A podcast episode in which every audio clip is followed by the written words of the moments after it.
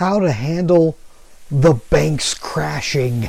Entrepreneurs are the most stubborn, passionate, and creative people on earth. But running a business is tough, lonely, and oftentimes thankless. So, how do you keep from going nuts while doing everything necessary to grow your company? Today, you were meant to hear this. Brian J. Pombo helps overworked owners and executives break through the frustrations and rekindle their passion. These are the principles, strategies, and tactics you can use to overcome obstacles and rediscover your absolute dream business. Here's Brian. Hi, I'm Brian Pombo.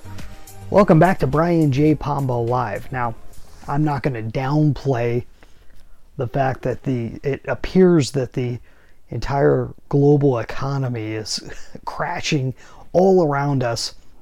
And not only that, I mean, things are going crazy all over the world. We're probably on the brink of World War III and everything else. The real question is, is how do you handle the banks crashing? How do you handle these horrific situations that uh, only seem to increase with time. And that's if you're if you're paying attention to the news. If you're not, forget everything I said because honestly, uh, I'm not sure. I'm not sure that it matters much to you in general, except for just understanding that these things are happening. The most important thing to understand when you're handling chaos in the world, which is always there, whether it's being reported or not. It's always there. There's always some chaotic thing. Someone is always losing. Something is always being destroyed. Uh, how do you handle it?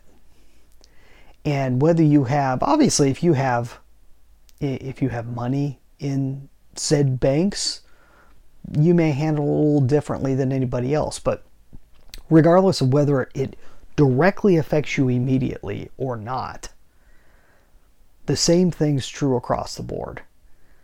You can't you can't do really anything about it in most cases. You probably do not have a position on the whatever it is any any given uh, Federal Reserve Board or what have you where you would actually have a say. Chances are you're not that person. If you are, you know, you're going to handle a little bit differently. In general, you probably don't have much control over what's happening or what's going to happen, whether it's this chaotic situation or something else. So, how do you handle it? You got to be calm. There's no way around it. You have to take it easy and just say, okay, now what? What can I do uh, what can I do that has nothing to do with this, but that will propel things forward for me and me and my family or what have you, whatever your perspective is. What's next? What am I? What should I be focused on right now? And don't overreact to a situation just because it seems worse or not worse, serious or not serious. The best thing to do is just to see it and then step back and pay attention. Pay attention to the, the inner that inner voice that kind of directs you. It, it'll direct you, it'll tell you what the right thing to do is and how to handle things properly. But it only happens, really, if you think about it, it only happens when you're calm. It, is, it only happens when you're not too excited in a good, positive way or too excited in a negative, horrible way. You can't be scared. You can't get angry. You just see it for what it is. It doesn't mean you have to be happy about it. But see it for see it for what you can tell what it is, for, for, for what you can see. You know, if there's a fire going on over here, you don't walk into the fire unless unless you have a good reason for it. You you, you walk in the other side of the street. You know, you do everything you can. Uh, but in general, most of this stuff doesn't affect you anyways. It will affect you in the long run. I'm not saying that the bank's crashing isn't going to affect everybody. It will.